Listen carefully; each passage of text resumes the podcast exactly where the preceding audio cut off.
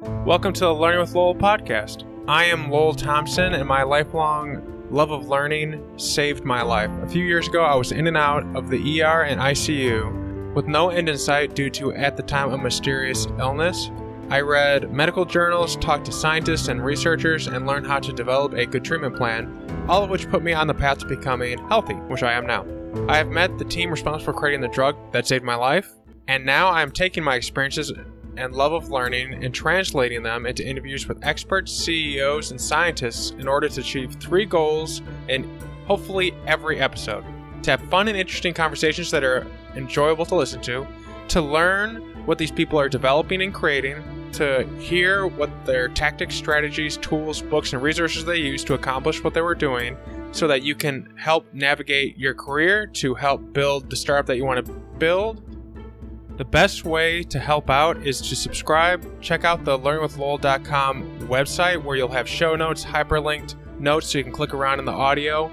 Every term that we talk about in the episodes go into those notes and they're clickable. There'll be links to everything in the show notes at learningwithlowell.com. The best thing you can do is to sign up to the weekly content letter that I put out. It comes out every week. It is fantastic. It comes from the interviews with guests. It comes from me just reading a lot on the on the internet. You'll have book recommendations, video, articles, things to help you progress in your careers, things to help you develop your startup, things to that are just fun and entertaining to listen and watch. You'll have all that every week. So definitely sign that up, check it out, and tell all your friends about it. That's the best thing you can do to help. Today we are joined with Elliot Roth, CEO and founder of Spira. We're going to get into today what Spira is, how it revolves around agriculture, and just to give you a list, because this is a two-parter you're going to get this week and you're going to get next week. In this episode, we get into FBI bioterrorism, his relationship with the FBI, the how to find a fulfilling life objective and pursuit, how he is developing a startup, how he got started, his thoughts on ubiquity in terms of what he's developing, examples and precedents and history of what he's trying to develop, why he wants to meet the Blue Man Group and Kimball Musk. If, if they're listening or anyone knows them, you should probably connect them with this guy. We brainstorm around some a few business ideas as well. How he forms 100 day challenges to push himself and others, how he hires and mentors people to get the best of them, how he ham- handles immigration and getting visas for employees that he wants to hire, questions that he's always wanted to have answered. Literally, more, more, more. There's book recommendations, there is website recommendations, there is learning about him in a really fantastic way. How he went from DIY bio in a shitty lab to a number of 100 day challenges to now running and owning and operating his own company, the different ways that he has found to finance and operate his startup. Fantastic conversation. Two hours, two parts. This is part one. Tell me what you think. Send Elliot an email letting him know how much you love this and let me know if you like it as well.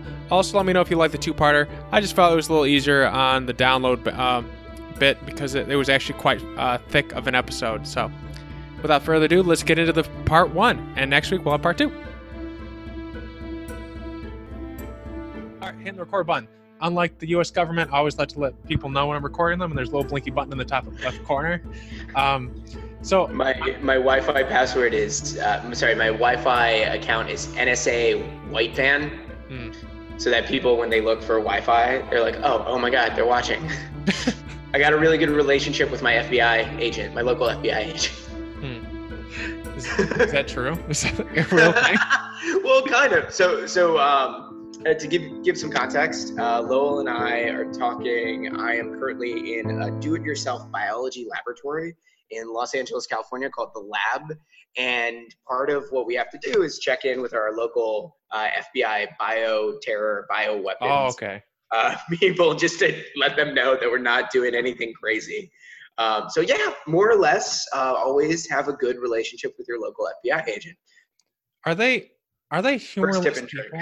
Like I watch t- I read some books on them, and then uh, you know I watch TV, and I, you always wonder, like, are they really like that? Are they? Do they have humor? Are they like homogenized, kind of like the people in Bones? Yeah, well, okay. So, so I would say there's two different types of people for an FBI agent. The first is an informant, and then the other is a suspect. And they act in completely different ways for either. If you're an informant, they want to be your friend, right? And so a lot of the people that get into the, um, you know, bio weapons, bio side of things, chemical weapons, or whatever, they're they're huge nerds. They're really into all sorts of different science things, and so they geek out so much and if you act like like their friend and you're you're like sharing what you're doing and other things like that they're really friendly if you act like a suspect they try to get as much information from you as possible without revealing anything mm. so they're very stoic at that point um, I, luckily i've never been a suspect for anything uh, nor do i think i have any reason to be or anybody in my community really um, so yeah, let's let's hope I keep it that way. I mean, as far as you know, like people thought for the longest time that they didn't have a case file on uh, what uh, uh, not Robert Downey Jr. the the uh, Martin Luther King. Like they had a file on that guy, and no one thought that was true for the longest time. So they could already build it build, build in a case with you. But um, sure. I, I will say on the in the terms of like bioterrorism, they're like batting hundred, and there's probably a tons of stuff. That's the thing, like with security in terms of our, country, it's like you only see the stuff when it screws up. So that, yeah. like, and you know, with uh, CRISPR and all these technologies, I imagine the bar for causing problems is so low that there's probably a lot going on that we don't know about, which is just fantastic that they're doing it. it the, the only like bad thing is that they don't get credit. You know, like that person goes home to their wife or their husband, and they're like, "What'd you do today?" And it's like, know, inside they're like, "Save, save the planet." save the planet, save the United States, uh, stopped yeah. a virus outbreak from happening. Um, but they can't, so they say, "Oh, nothing. Just you know, another day at the office." Yeah, just another day at the office. You know, save the world. Uh, yeah, I actually started um, with a couple of my friends a while ago a think tank on uh, bio safety, hmm. and part of the reason around it was that uh, companies and organizations don't really know how to deal with new biological tools don't really know how to interact with them.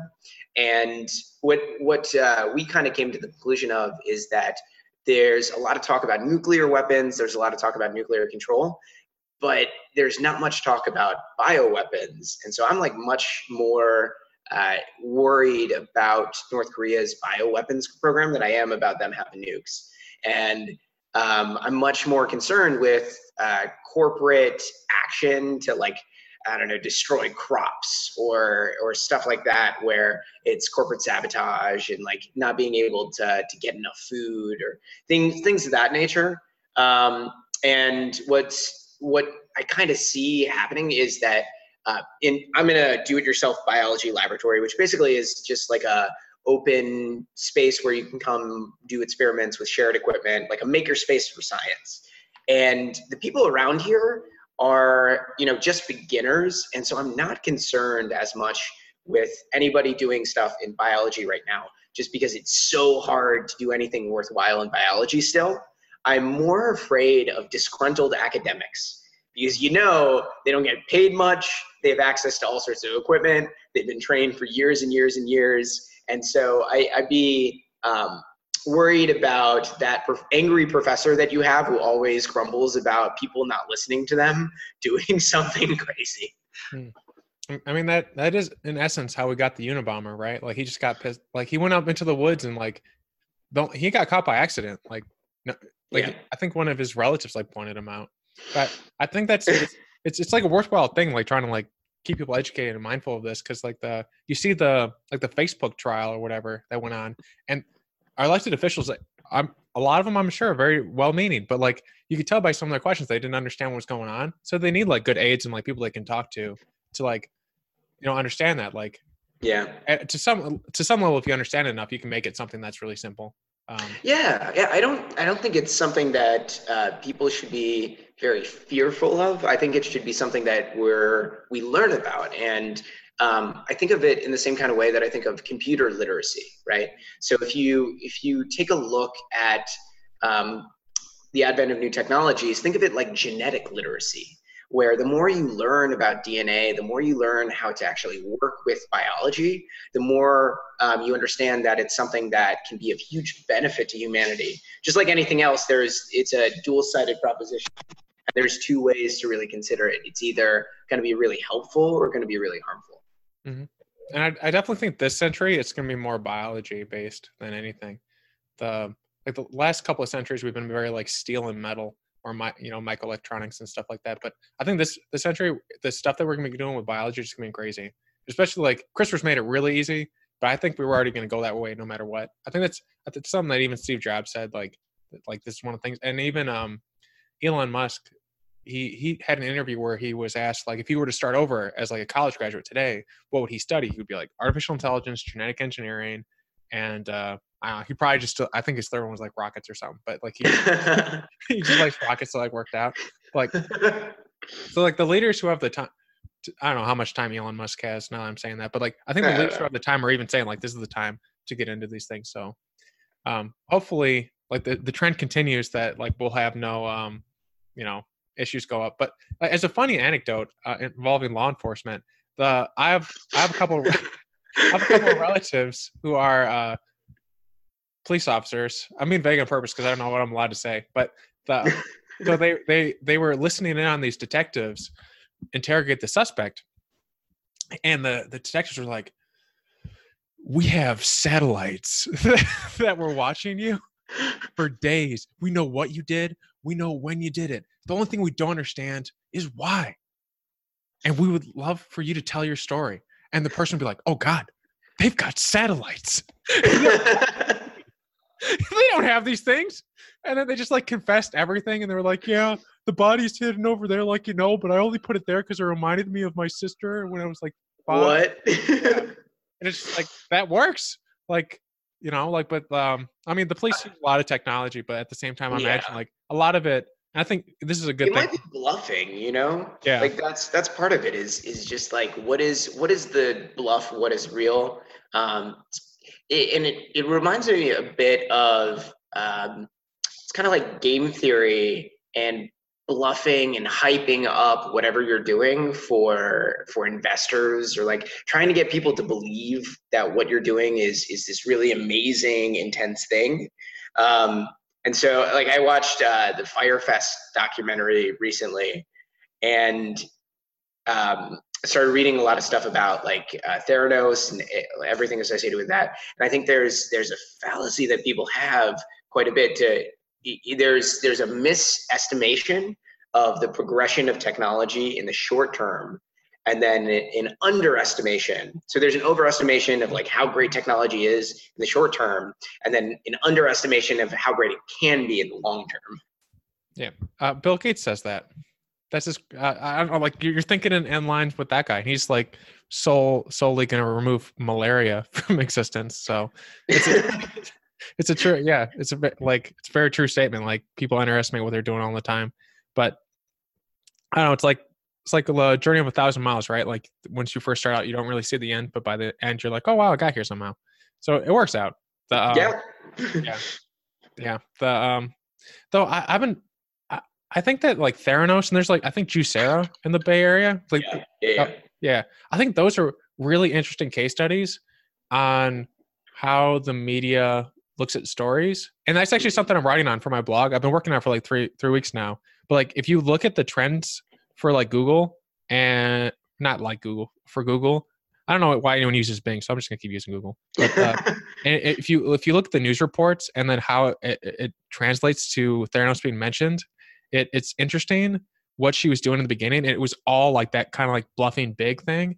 And then mm-hmm. because she was getting, you know, certain people to get into the, uh, get on her team and certain people to feature her, which if you actually, and this is, I'll, I'll write about this, but I'm, you might know this as well, but like getting featured in the news is not nearly as difficult as people think it is. Like ultimately, like most of the news reporters, they have their email literally on their like things that they write about. And they say, Hey, shoot us ideas. And if you really listen into what they want, like they'll like hear that and then they'll write about it, which is pretty neat. But at the same time, kind of disturbing because you get like these Theranos people, which is kind of like our Bernie Madoff. Like like 20 like 30 years ago, there's like that Bernie Madoff guy. I don't know if you know what that is. The guy who Yeah, yeah, yeah, yeah. The the like um and well not Enron. Um he just stole everyone's name. I mean not name, but like he stole all people's money. It was like right. a Ponzi scheme or something. I, I, yeah, I think I think it was Enron um, for Bernie Madoff for um, some sort of like multi-level marketing style scheme. Yeah. Um, and it, it's it's intriguing because like I, I work in the food industry And if you're if you're in any kind of industry that directly relates to people's health and something that they like put into their bodies, um, I think that hype and that kind of bluffing is something that you should not do ever. because in doing so, um, you misrepresent something uh, that could directly harm people. Mm-hmm. And what you want to do is be very cautious about what you're saying that you can and cannot do. So like I, I kind of take offense to a lot of companies that are going into this food technology agriculture space claiming grandiose claims that they'll like feed the world because it's really hard to feed people and it's mm-hmm. really hard to do it in a safe repeatable way and um the, like the there's this uh what do I call it? It's it's this idea of of constant simplification, constant uh, focus, and honing in on uh, making Sorry. something reduced uh, to to its kind of average in different kinds of ways. But we we tried to hire. So so my team is I, I really tend to focus on how do you get as many diverse perspectives um, on the team as possible. And for us, since we exist at the intersection of like agriculture, food technology, and biotech, uh, we get some very unique, interesting personalities. Like everybody knows at least two languages. We're from all over the place. And I was trying to hire a foreign national who has a specialty in food science, and it was so difficult to get her on the team and get like immigration figured out for startups that it, it was uh, like it took so long that she ended up taking another job, and I'm still kind of frustrated about that because we've we've found some great people all over the world and it's it's so challenging to work with them. So uh, we have a kind of unique way of working with people now where they just consult remotely and start working with their local spirulina farms on different projects that are related to our work. So i guess that's a way to circumvent it because they just work in their country of origin. Yeah the I've heard that like it's very hard to like get people to come in, even like really high. You think it'd be made easier for these like really technical, advanced like building a company? Like that seems like so American that we'd make that an easier process, but somehow no. Yeah, that's I don't know. Like, uh, is there uh, anything you learned through that process that someone listening could uh avoid, or is it just like yeah. is it the technique of just like getting them on the job where they're at, and then maybe slowly transitioning them over? Um, so first thing I learned is that if you are trying to hire somebody, uh, if they're in a university, it's a little bit easier. Mm-hmm. And that's because there are known routes to um, have the person in the university uh, do volunteer work or do consulting work, different things like that. Um, the there, there's a way to actually have them set up an LLC in their country of origin and pay that LLC and then that that is the easiest way to get them on board as a consultant is to have them have their own company and you pay that company as a consultancy.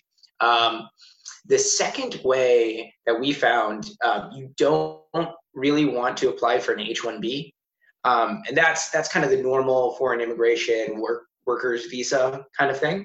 Um, and you don't want to apply for an h1b because it's a lottery system. Mm. And so sometimes you get it, sometimes you don't. Um, more often than not, it's like a one in four chance. I want to say um, something like that. Uh, it's it's a it's difficult. So um, so the other way to do it is getting an O1 or O2, hmm. which is when you have like a specialized um, knowledge set that you're you're not able to really get in the United States and that's that's a little bit more difficult to prove and you kind of have to get an immigration lawyer or somebody who specializes in that to, to help you out hmm. otherwise it's a very challenging difficult cumbersome process so my recommendation is um, revise the immigration system that would be great yeah. i mean that's it's something a little more daunting but I mean, recruiting's an interesting thing. Like everyone always has like their own views on what like right way is and i've i've helped people recruit people before and uh, like sometimes as like the primary person who's making the decision and uh, and other times just as like an extra voice to help like someone else make a decision mm-hmm. and it's like personally it's always interesting to me to see because I have some strong views on like how you should hire people and like what questions you should ask and stuff like that to like suss out who they are. Yeah. Like sometimes like I hear and I, I, this is like the question is going to be like how what's your process? But I've heard I've heard people like like they're called like red flags, and then they uh, will be like, oh, this is a red flag if they do A, a B, and C. And th- I've heard some really stupid ones. Like there was a company who said that if someone says they don't want dogs brought in on Fridays, like some startups do, even though we'll never do that, that we should never hire them. Like, what? Why? What? That's that's like that's like saying the person will never wear sandals, and we're not like who cares? Maybe they just don't like their feet. Like, why do we even care or about they're, this? they're like allergic or Yeah, that's like yeah, an experience where like a dog bit them and that that's terrible. yeah. And I was like, I, I was, I was like, at the time, I was just thinking, I don't want dogs in the workplace, but I didn't want to say it. Like, oh god, you'll just fire me. Like, uh, just a weird. oh no. Yeah, yeah, but, Um, yeah. But I- what about you? Yeah, how do you, how do you think I- about the recruiting process? So um, I learned early on that um, you want to make sure somebody has this shares the same values and the same work ethic. Um, and what I tend to hire for, which is which I find is a little different than others, and it takes more, more time to figure out, is I hire for learning ability as opposed to experience. Hmm. So if you think of the trajectory of somebody's career as a line, um, like y equals mx plus b. Um, what you, you find out is that the experience that they have is the intercept of that line. So it, it determines on like where their starting point is. Um, but their learning ability is all about the slope. How quickly can they learn? And you only figure out how quickly they can learn after a period of time of working with them. And so what we figured out early on is that we need to work with this person prior to hiring them. And how the hell do you even do that? So I, I don't go through the normal recruiting process of like going to a recruiting firm or like anything like that. Um, what I really look for is one, the people that we're hiring, are they already doing work that's similar to what we're doing? Um, so do we poach people from other teams? Do we actually uh, go to um, existing spirulina companies and try to say, hey, you know, they, this person should come on board? Or have they founded or started an organization that's similar to ours and we're working towards similar goals? Um, and then two, I track the progress over time to see how they do. Um, and one of the key ways to actually uh, start is to start working with that person. So we hire them on as a consultant for at least you know week's work, a week to a month, and see how they work over that month uh, with very clear objectives and deliverables. It, it's a low risk proposition. We pay them as a consultant. Um, they're able to figure out whether or not they want to work with us. We have a pretty solid rule of no assholes. We don't want any assholes, um, both like within our team or like bringing on board our team. Um, and so they, they get to see whether or not they want to work with us, and we get to see whether or not we want to work with them. And we get to measure their learning ability over time. How quickly can they learn? How quickly can they implement? How quickly can they uh, grow as a person? Mhm. And I, I definitely take a take a look, take an eye to realizing that whatever job that you start with isn't going to be the job that you end up with probably five to ten years later. Um, we no longer live in a world where you're going to stay in the same career, and so for the person, what is their overall purpose? What is what are the problems they're passionate about solving? Um, and what kind of skills do they want to learn? How do they grow into a role? And if all three of those questions um, kind of align with what we're doing and what they would do at Spira, then it makes a lot of sense. Um, and then it's all a matter of seeing how quickly they learn and whether or not they can be very adaptive because we're, we're a small team and there's a lot of stuff to do. Um, and just like any startup, you have to juggle multiple roles and, and learn quite a bit. No, I, I love that. That's really smart. The it, it reminds me of this quote from Lee Iacocca. I think it was Lee Iacocca, the auto manufacturing person, Mhm. where uh, he said that you can learn a lot of things when you first meet someone, but you can't tell if they're lazy. And so that's that's a, it's a beautiful system where you can have someone coming in. It's like that first date thing, like they're trying to be their best. But if you give them a week or a month, like like their work ethic will show out. That's really smart. I, I like that, and it's a it's a low cost thing as well because it's upfront. You know, like if you were to hire that person, then a month later, like either one of you realizes it's not the right fit. That's you know a big letdown. But it's like a consultant, and like you both are working to see if it makes sense, then both of you are assessing it on the same level. I just really like that. That's really I haven't thought I haven't heard of that. I've, I've only heard of people doing that accidentally. I've heard people, like they'll be like, "Oh, I hired this on for like a week as a consultant as I phase out the the previous employee," but I've never heard them use it as a rule. But I really Mhm. like that. I'm I'm gonna write that down and steal it. Well, yeah, yeah, of course. I, I would prefer more people steal it because I, I think one of the one of the key values that we have at Spira at my company is experimentation, and uh, part of it is from like you know background of science, but I think that whatever you end up doing in life, that the best way to figure out uh, ways to improve or the best way to figure out whether or not you even like doing it is to experiment with it, to test out and prototype and try something really really small. And I, I wish there were more opportunities for uh, young people to do these kind of short-term trials of careers. Because then you could easily figure out hey you know i want to do this or i don't want to do this and not spend uh, four plus years at a university uh, paying tens of thousands of dollars to get a degree only to realize that you don't actually like doing that thing. That's I mean, I think that's something that we've lost in the modern time. Like we were talking about Benjamin Franklin uh, previous to our recording, and when he was a kid, his dad like took him to like different places. Like, oh, this is what a, a, a wicker person would do. This is what a book person, a publicist, etc.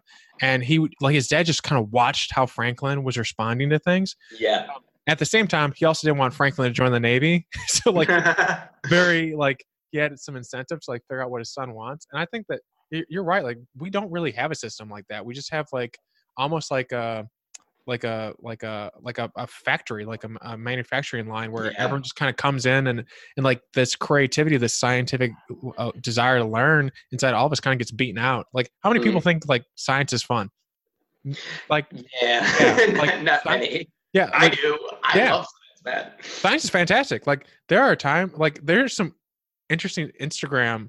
Uh, I, I wish I knew some really good ones off the top of my head, but I say I have them bookmarked, and like they'll like do little videos of like a cell under a microscope of the fluid going into the different very uh, different cells and stuff. And it seems like a simple thing, but like you're told that your entire life, like yeah, your cells absorb water, they you know kick out water, they like are- are made of water, but you don't see them. But then when you see them on the microscope, like a plant cell, for instance, it just looks really beautiful because I I think plants are beautiful in and of themselves, but like when you see a fundamental thing that is talked about all the time and you actually see it in action, I think it's- really interesting. But at the same time, like I, I definitely am going to echo your point. Like I wish there was more of a system that people could try out a bunch of things because I think it's almost like we're almost like discouraged from trying things. Like how how like if you were to be like, oh, I'm going to se- spend ten to twenty hours a week and I'm just going to try a bunch of things. I'm going to call up some some places and say, hey, I- I'd like to try this out for a month. Like most people be like, why would I give you a month of my time? You know, like Mm. it, it'd be like a hard conversation. Though I- I'm sure if you, you really wanted to, you could sell it. But Yeah, I, so so there's a there's a couple factors. My my team, it's really important. Um, I know we work in a startup and like we're supposed to be really focused, um, but I think it's it's important to to work smartly, and it's important to conserve that curiosity. And so my my team is filled with autodidacts who are constantly like teaching themselves stuff, constantly learning. We share resources, and so for us, it's important to kind of conserve the weekend conserve those periods of time where you don't work on Spira, you don't work on uh, our startup, you focus on other things so that you can bring information back, so that you can share the knowledge that you've learned independently. Mhm. Otherwise, you're just kind of building a monoculture, and it's it's this homogeneity of information. And so that diversity of thought not only comes from bringing on diverse people, but allowing the people in your organization to do diverse things. Otherwise you you just end up with a monoculture of people and it, it's kind of disastrous when you don't have new ideas coming in. Yeah, the it also gives me this idea of like your system is kind of it's very different than how like a corporate system would work where it feels like i've worked like when i was a little kid when i was like 14 i worked at walmart and Mhm. like there really wasn't any training or any of this desire to like have people figure things out. So like people would be kind of like bought like they'd be they, they'd be brought on like day one and like when they would leave like the difference in them as a person and what they gained through that job is very like non-existent. But like yours it's like like you're you're putting a premium on people learning and improving themselves so that the the change over a course of a month or even years you know as they stay with you like they like you're like improving your investment in them I think Yeah. most people don't get that. Like a lot of people who hire, they're like, "What are you good at today? All right, that's what that's all you can do now." It's like, are, am I a robot? Like, well, the, figure it out. it's in, it's interesting. So like the value creation from somebody learning something. So so you talked about discovery, right? And I, the the things that I really look for in the people who are coming on board is this kind of thirst for discovering something new and this curiosity and teaching themselves something. And so by the very nature of bringing those people on board the team, if they're interested in the same subjects that benefit the business, they're going to look for opportunities to learn and grow and develop new new tools, new things that not only like help them and create new skill sets for them, but end up helping the community overall. So I, I think of um, organizations more as like communities of like-minded individuals uh, working towards a common goal, as opposed to um, this is like we we end up taking in money and turning it into more money. I think that that is really harmful. Um, it's more taking a look at how do you help others, um, starting with the customer, then the team and company, and then then whoever else is associated, like partners, investors, other things like that. Um, but it's it's kind of um, it's almost tribalist, um, where at the very core we have to constantly help others, and in particular, like keep our customers in mind, um, and then help each other. So I, I it stems from uh, I got my start in uh, do-it-yourself biology, and it's this movement to um, teach yourself how to use genetic engineering, biotechnology tools uh, outside of normal academic environments. And it, it started out kind of as a, a frustration and disgruntlement with um, my academic career. So I, ever, ever since I was 14, I, I wanted to tinker with DNA and started fiddling around with like different projects. One of my first projects, I, I tried to make glowing tadpoles for my friends, um, recreating the 2008 Nobel Prize in in uh, bio, biology, um, where they made them made they made glowing frogs using green fluorescent protein. And um, I was trying and failing and trying and failing. And part of it was I didn't really have a mentor. So when I finally went off to college to get a degree in biomedical engineering, I ended up working in a lab underneath this grad student. And so, so you had mentioned a little bit about like Ben Franklin and, and apprenticeship and things like that. Um, there is there's nothing more beneficial than having a good mentor, and there is nothing more harmful than having a bad mentor. So I it, and it it changed the course of my career. So I was working under this graduate student um, who was a PhD student. He, he was busy all the time, didn't really have time for me. I ended up just washing dishes, and I would come up with all these crazy ideas and go in every day, really, really excited. And I went in every day for about eight months and just ended up doing dishes. I didn't get any hands-on practical biology experience. And at first, I thought it was like a Mr. Miyagi thing, and then I realized, no, this guy is just taking my ideas and doing it himself. He's not actively trusting me to do any kind of work whatsoever or invested in my own creative development or my own uh, technical skill ability. And so I was like, screw this. And I decided to leave and build my own lab and kind of set off on my own journey. And um, it's, it's interesting when you shift your mindset from a locality to a globality. Uh, I don't even know if that's a word, but um, basically going from hey i only have one potential mentor around me i can only do one apprenticeship to this idea that if i have access to these tools i can source mentors from all over the world and that's that's kind of what i did and that's how i sped up my learning ability is by learning from people all around the world who were developing uh, tools and techniques uh, to you know, engineer do, to do genetic engineering and work with DNA. Um, and so I started tinkering and learning in, in this lab. And I mean, I focused on that for three years pretty exclusively and um, didn't really focus on my uh, schooling because I, I was learning so much more in the lab. Mhm. So then when I graduated, I didn't have very much in, in terms of uh, career prospects, but I knew a hell of a lot more than when I started. What? It's it's kind of like you uh did like a force mentorship or not um there's like a, a book about about Mastery by Robert Greene. Have you read it by chance? Yeah, I love that book. Yeah, that yeah, book. it's kind of. Uh, did you read it at the time? Did it influence this decision to like like get away from that bad mentor and kind of like be more global, or do you, or is it just something innate in you that didn't like the situation? Well, um, I, I realized that I didn't have to settle for working in this lab. Um, and I just started learning about DIY biology. And so I, I've always kind of taken a look at uh, environments, contexts, communities. And um, I think it, it is both a blessing and a curse that people who are entrepreneurially minded are very observant of problems. Um, they are quick to recognize problems and uh, quick to take offense to these issues.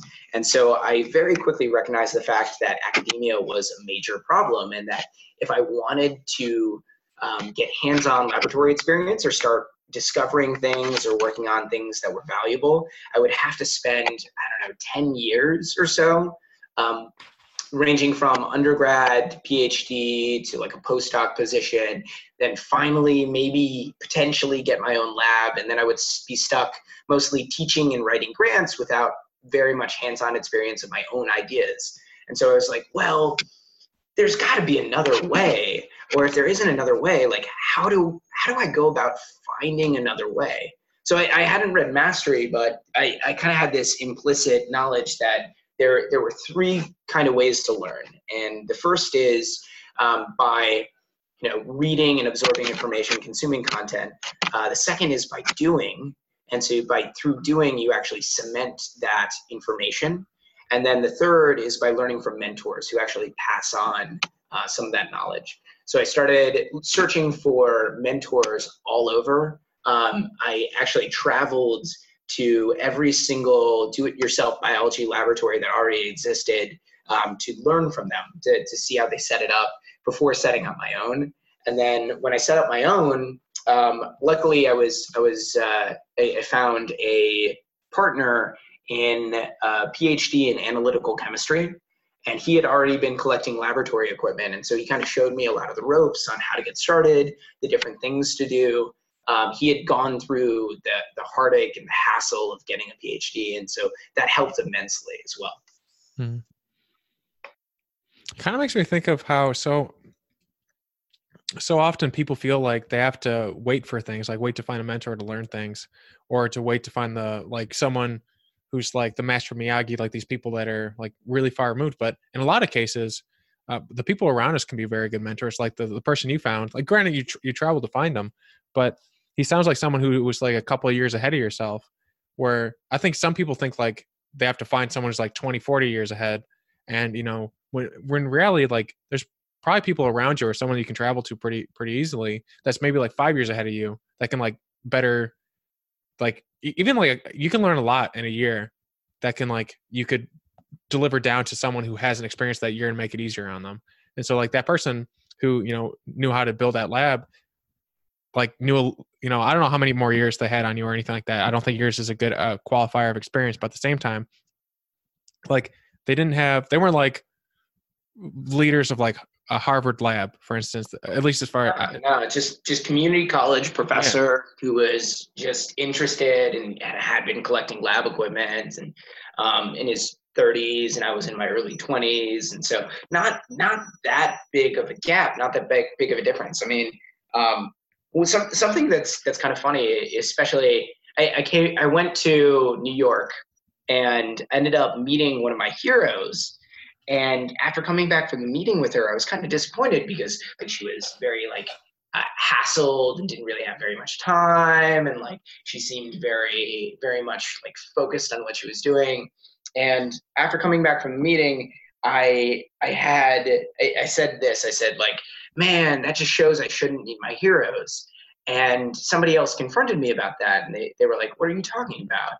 Um, they're just normal people like you. They go through everyday struggles. They do, you know, normal things. Um, if anything, you should meet your heroes and then also recognize the fact that they're human too.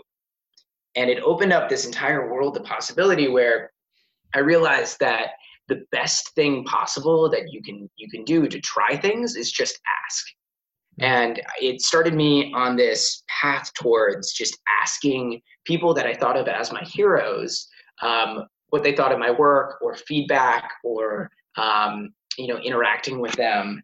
And so, uh, as a means of kind of kickstarting that, I give myself challenges, and those challenges are like hundred day challenges. Uh, can you do something every single day, um, and uh, can you have some sort of accountability associated with that? Uh, and it's to develop a new skill. So I started started writing about some of my exploration and experiences in the laboratory, um, and in particular focused on something called like synthetic astrobiology, which is uh, the genetic engineering of organisms for space-based applications. And so I started writing about that and started reaching out to my heroes in that field where I would send them like a little article about their work and reaching out to them and getting feedback and, and uh, starting that kind of cycle. And the amount of learning and progress and opportunities that I got in those 100 days were absolutely unprecedented in any other point of my life, just by the very, very nature of creating something, showing it to the world, and asking for help and asking if I could help them in what they were doing. And it was it was awesome because the horizons opened up. I realized that I didn't need to be stuck at state school in Richmond, Virginia, in the middle of nowhere. And there was tons of possibility if you just ask.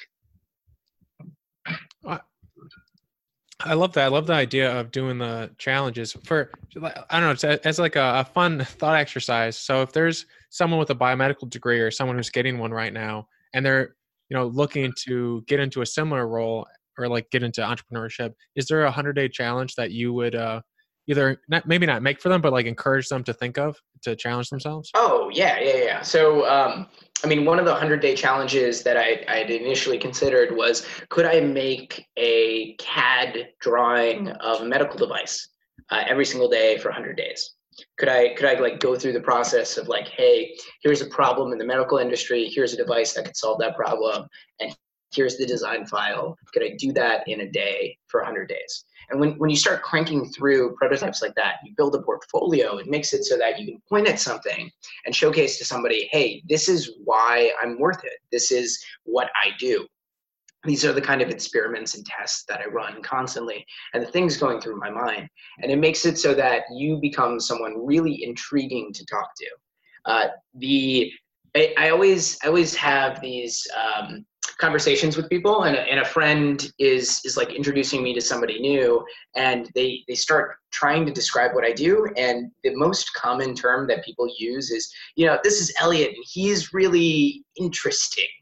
And I I think that is both um, I, I think it's both like a really good a really great compliment where um, it showcases that a lot of the work that I do, uh, you know, crosses a vast spectrum of all sorts of different things. But it, it's also a little backhanded because um, when when something is interesting, it makes it so that you like people want to know more, but oftentimes it makes it unapproachable.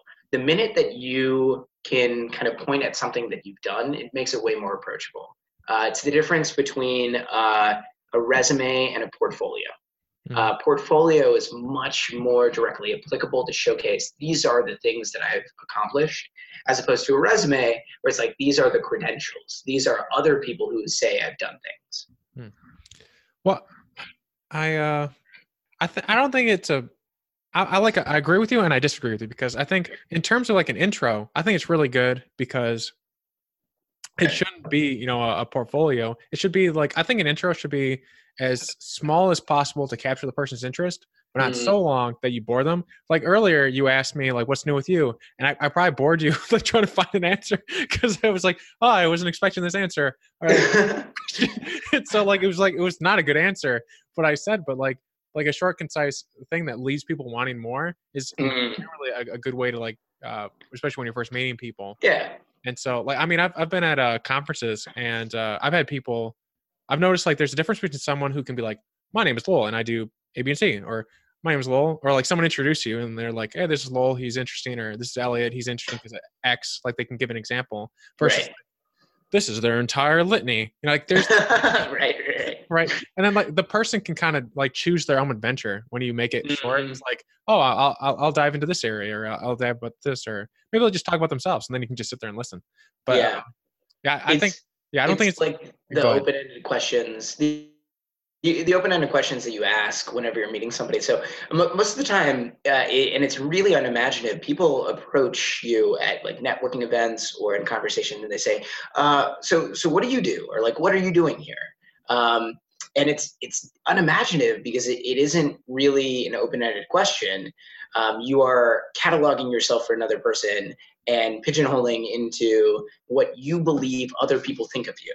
Um, so like if I if I asked you, hey Lowell, um, and in like we were interacting at a networking event or something like that, um, the question that I would ask you is like, what what problems are you passionate about solving? yeah that's that's a that's a good question that that's like it's a it's a thoughtful question i think sometimes people don't put thoughts into their questions what what Mm. problems my i can answer that but yeah, um, yeah, yeah. Go for it. the uh I think ionizing radiation in space needs to be solved. And I think Mhm. biology is one way of doing it because biology is incredible in what it can do. I mean, there's there's uh organisms that can eat radiation for for instance, which could be For breakfast. yeah, yeah. you know, like I, I imagine there's probably a way to create an organism through genetic engineering or modify an, an organism through genetic engineering that would be able to like uh, reclimate or bioremediate like the the Chernobyl disaster that you know there's a new TV series on about this and you know make that area not radioactive anymore. But like I think I think stuff like that, especially as we go into space, is really exciting. But I, I Mm. definitely agree with your, your point. Like, and I'll ask you like I'll I'll bounce the question back to you because I don't like a- answering a question without uh, about myself too much. But so what what are what are some of the problems like? Because we got to we got to eventually migrate to what you're doing now. I mean, yeah, sure, fine. um, are you still there? Yeah, yeah, yeah. yeah I was Okay. waiting, I was waiting for you to answer. I was- Oh, one of the one of the problems that I'm passionate about solving? Um, So I I kind of think that any any any action that um, goes about changing the status quo of the world is uh, philosophical and political in nature.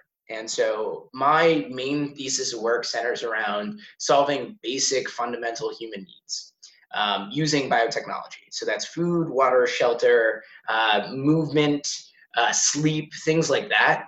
That's really where I like my jimmies get rustled. You know, I, I'm super excited every single day, uh, trying to figure out different ways to make it so that we no longer have to worry about the bottom rung of Maslow's hierarchy. We no longer have to worry about just just being able to survive. Uh, survival still is a giant ass problem for many members of the human species. And so by by like solving that bottom rung, you open up all sorts of different possibilities for global peace and prosperity. Most conflict happens due to scarcity. I mean, I can't count the number of times that I've been with somebody and we've argued just because they're hangry, you know? Mhm. So um, I think that being able to solve that problem is really at the core of my work right now and the core of my focus. Um, you know, future opportunities. I, I love building communities uh, that serve as tools for entrepreneurial opportunity that are that are more than the sum of their parts too. And so that's part of the reason why I'm I'm very honed in on building companies because I see companies as means of mediating interactions between people. Uh, they're the ones that actually um, are this autocatalytic system to go about changing the way the world works. So I, I pair that kind of interest um, with a opportunities that solve problems in triplicate, both the developing world, the developed world, and space. And by doing so, it makes it so that like, you know, collectively, I build companies that solve basic human needs in uh, developing, developed, and space-based contexts. That's a good answer. The the uh, I I don't know why, but I'm, I, I want to ask you like, uh, what's the worst question you've been asked, or like, the, but that's a hard question. That's a bad question in of itself because like that's not a question people could like answer. Um, it's like like what's your favorite book? Not not that's gonna pop in your head, but if you think like what's the book you've re- uh, you read recently that you'd give to someone, like that's like a better question. Yeah, yeah, yeah. Yeah. It's a Yeah, little it's more like- detailed. Yeah, like Um, yeah. Let's Uh, see. That, uh, to answer that question, uh, man's search for meaning. oh, Viktor uh, Frankl. Yeah, that's yeah, great. Yeah, and and it's it really cemented my idea that um, what I wish for people in the world is not to find happiness because I think that's that's a really transient emotion, but it's to find purpose. Mm-hmm. Because with purpose, you're able to deal with any hardship that comes your way. And so my my purpose is to like like I said before that that's the problem I'm passionate about solving is like basic needs. Um, that is my purpose in in this life, um, and that's that's really what I like start working towards every single day. Um, mostly uh, and I think there's there's this subtle shift that needs to happen, um, especially in startup Silicon Valley, people people that are building organizations that um, instead of being uh, a stopping point, uh, and I read something recently about this. You you don't necessarily want to be uh, the end of the line. Um, it's far better to be a node. It's far better to be a pass through point. So it's the difference between Yahoo and Google uh, Yahoo wanted to be a uh, end all be all point for people to come to Yahoo and stay and spend all their time on Yahoo. Facebook is a similar type way. You come, you spend all your time on Facebook. Um, as opposed to a site like Google, where their objective is to get you somewhere else as, as quickly as possible. And I think that the companies that will be most successful, the organizations that will be most successful, are enablers of opportunity, enablers of access, um, as opposed to uh, walled gardens. And so that, that's kind of built into my, my philosophy of work. It's like, how do we enable access to these basic needs? Not how do we constantly be the endpoint for um, somebody's somebody's needs, uh, where where they find value constantly. It's like how do we enable others in different kind of ways. Mm-hmm. So I guess the, the the the question should be then, so we can really get into what you're working on. The mm-hmm. um, how did how does that translate to what you're doing now? Like, uh, yeah. Um, so I actually, um, I came about I came about starting Spira in a, roundabout way, and I, I, think most journeys that start out of personal necessity are um, more impactful and more true to who you are and and whether or not you're you're truly dedicated to the cause. Um, so I mean, we we were talking about uh, Juicero and Theranos. I mean, do you think the founders of either of those companies ever had a problem with uh, like blood testing in which they needed to get blood tested all the time, or if they ever had a problem with uh, getting vegetables in the first place? Um, it, it's it's kind of fabricated problems for fabricated solutions as opposed to real problems and real solutions that you have to solve immediately for yourself. So uh, when I started Spira, I was food insecure. So, like I said before, I had focused so much on my laboratory work during school that when I graduated, I was in Richmond, Virginia, um, which isn't known to have the most biotechnology jobs in the world. And I had like a 2 7 GPA and no career prospects and nowhere to go. Um, and I could either have moved in to my parents' basement or I could have kind of figured it out. And I, I didn't want to wash up like so many of my millennial friends. Um, luckily, I had the ability to fall back on that. I'm privileged in that sense, but I wanted to figure it out. So I I cut costs. Um, I was doing some consulting work. I had some clients ghost on me and had no money at all. I had negative $17 in my bank account at one point. It was really terrible. Um, and so I, I moved out before I was evicted.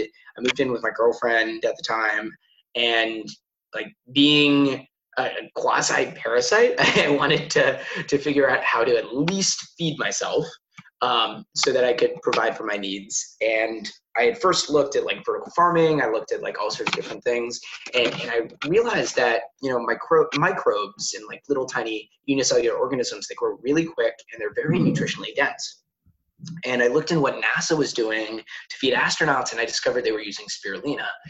And I was like, wow, this is this is awesome. Like, it, and I started growing it, and I started eating it in my lab, and I, I started becoming like an evangelist of the idea that you can grow these tiny self-replicating food systems and make it so that you can provide for your basic needs.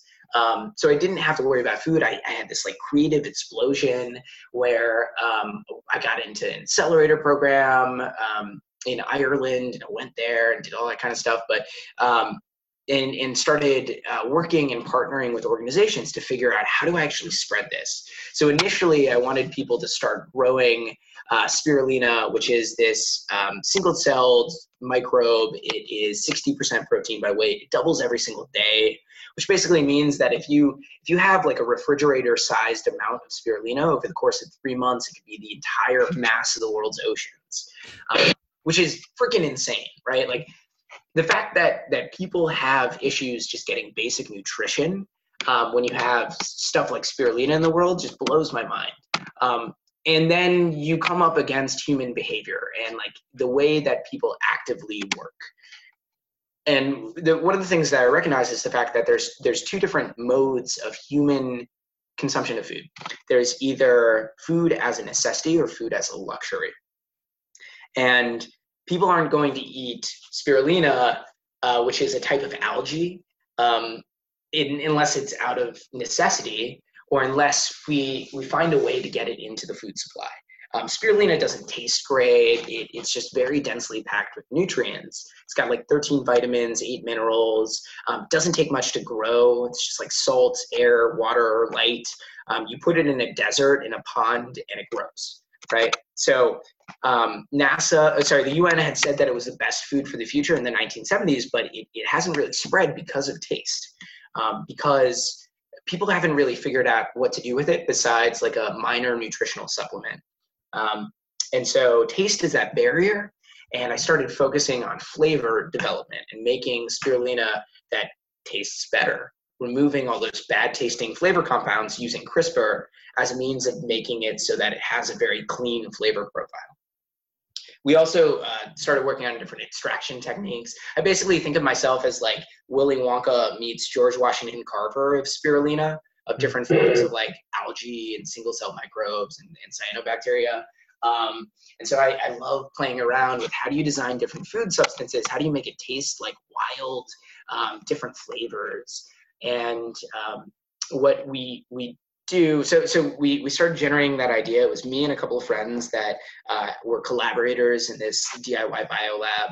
Um, we went to this biotech accelerator and then um, we realized we didn't really have a good way to scale it to, to actively start helping people who have nutritional deficiencies who um, don't really have access to these kind of um, who, who, are looking for food as a necessity and um, so we we applied to a World Food Program boot camp. And in working with the World Food Program, we found out that there were spirulina farms all over the world. That this, this spirulina has been grown since the time of the Aztecs, and there's these small communities in rural areas and developing communities, like worldwide, who grow small farms of spirulina, and they're struggling. So they're they're eating it as a means of surviving, as means of, of making sure they don't have nutritional deficiencies, but trying to, to grow, trying to make money, trying to make a living, doing that is, is really difficult. Uh, so we started reaching out to these farms and saying, hey, you know, we'll buy the spirulina you produce and then um, extract it or, or work on different kind of techniques to process it so it tastes better so that we're able to use it for other things like colors or oils or protein isolate or things like that. And um, we'll just become a consistent buyer. We'll enable whatever you're doing. And they loved it. Like all these farms that we've contacted they love working with us because we become a consistent buyer meaning that they don't have to worry about losing their job. They don't have to worry about um, not, not, providing for their family. Uh, it also keeps our cost incredibly low and makes it so that we don't have to build our own infrastructure. We just partner with these farms all over the world. So we, partner farms in India, Indonesia, Thailand, uh, Mongolia, Peru, and we source all of this spirulina, which comes to us as a dark green powder, and upcycle it here in Los Angeles. Um, and so that that's kind of how it works. And we we actually um, we we found out that food companies in particular are really struggling right now to find better plant protein. Um, so so whoever is following the news probably has seen uh, Beyond Meat um, and how they they recently went public and um, people are very excited about including plant-based meat and burgers everywhere um, in fast food chains all over the place. uh, the the issue there there's a hidden issue in plant-based meat, and that is where do you actually get that protein from? And the majority of protein in plant-based meat right now comes from peas. And if you've ever eaten peas, uh, you probably recognize the fact that it takes a lot of peas to get the protein you need. Um, in addition, you have to process them and do all sorts of weird things to them, and they're not complete protein either. So you have to blend them, um, and it's still at the end of the day, it tastes like peas. And what we realized is that through this extraction process, we end up with two different ingredients that are really valuable. So the first is um, a, a protein isolate that is able to work as an ingredient in plant-based meats. So we've been working with a lot of these um, you know, vegetarian, vegan style companies who are, are working to displace animal ingredients in the food supply by giving them a better protein supply. And then the, the second kind of ingredient that comes out is really, uh, it's, it's a really dark, vibrant blue color. And we use that as a replacement for petroleum derived colors um, so if you ever have been outside after a rainstorm and looked at the top of the asphalt and you see this rainbow shimmer, um, that those rainbow colors on top of the asphalt is actually what's used as food dyes in our food products today. We are actively eating all those petroleum byproducts. And major food companies recognize the fact that this, this is an issue. It's, it's actually causing some indication of health problems in people and they're working to phase out artificial dyes with natural pigments by 2022. Um, but blue has been the biggest issue. They haven't been able to find a good blue to phase out their ingredients. And um, we ended up finding out that uh, algae, in particular, produces massive amounts of blue pigment, uh, pretty much as, as it grows. So through our extraction process here in Los Angeles, we're able to produce um, two ingredients at minimum. We have we have other ingredients in our pipeline, but um, different solutions. One of them is for plant-based meats um, and milks as a means of providing a better protein source for them, and then the other is a uh, natural blue colorant that that is absolutely beautiful and able to be used in um, I hope like things like Powerade and Gatorade and all over the place pretty soon. Um, so that that's kind of what my company does in a nutshell. Um, we have uh, talents and skill sets and expertise ranging from biotech to agriculture to food um, to IoT, um, the Internet of Things, right? And so it's it's been really fun because there's constantly something to learn. There's constantly new things going on, and uh, I'm having a blast, man. I've been doing this for three years, and I could do this for at least three years and more, if not more than that. Yeah. There's a lot there. I, I I'm I'm curious the about the delivery mechanism though like if if like how would how would you actually eat it? Like because on, on your website it just looks like a powder but i imagine that's not actually like if, if someone were to take this what you're doing and put it into like their burger mix instead of using peas uh, your algae based burger like would it just be a powder that they use? Or like how would that actually work? I, I do not know that process. I don't know how yeah. like uh, the incredible burger gets made either. Mm-hmm. it's a similar thing. The, the um, hidden fact of the food industry is that most of what we end up eating is completely fabricated uh, by companies prior to you consuming it. And so these these burgers, these patties, most of the ingredients that they actually take in and use come to them as uh, miscellaneous powders. and it's up to the company to, to figure out how to best utilize those powder, powdered ingredients. And so most most of what we do is is actively um, create those powders and then showcase to these food companies how do you actually use this in your end product. Um, so our, our protein isolate is kind of like a white beige powder uh, that companies can use as a main protein ingredient in their end product. Um, where you know you can bake it, you can fry it, you can do a bunch of different stuff with it, and it, it should have the chewability and texture of meat if you do it correctly.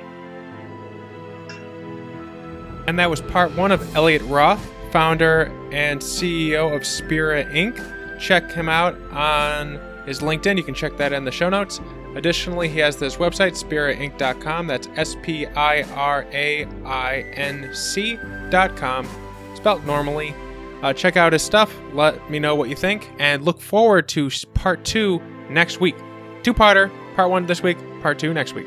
Don't forget to subscribe and leave a review. We can be found on Twitter at Lowell was here, Facebook, and on the website learningwithlowell.com. Also, sign up for the newsletter where you can hear amazing content every Monday, new episodes every Tuesday, and new blog posts around every Thursday. Remember to share and tell your friends. Please and thank you.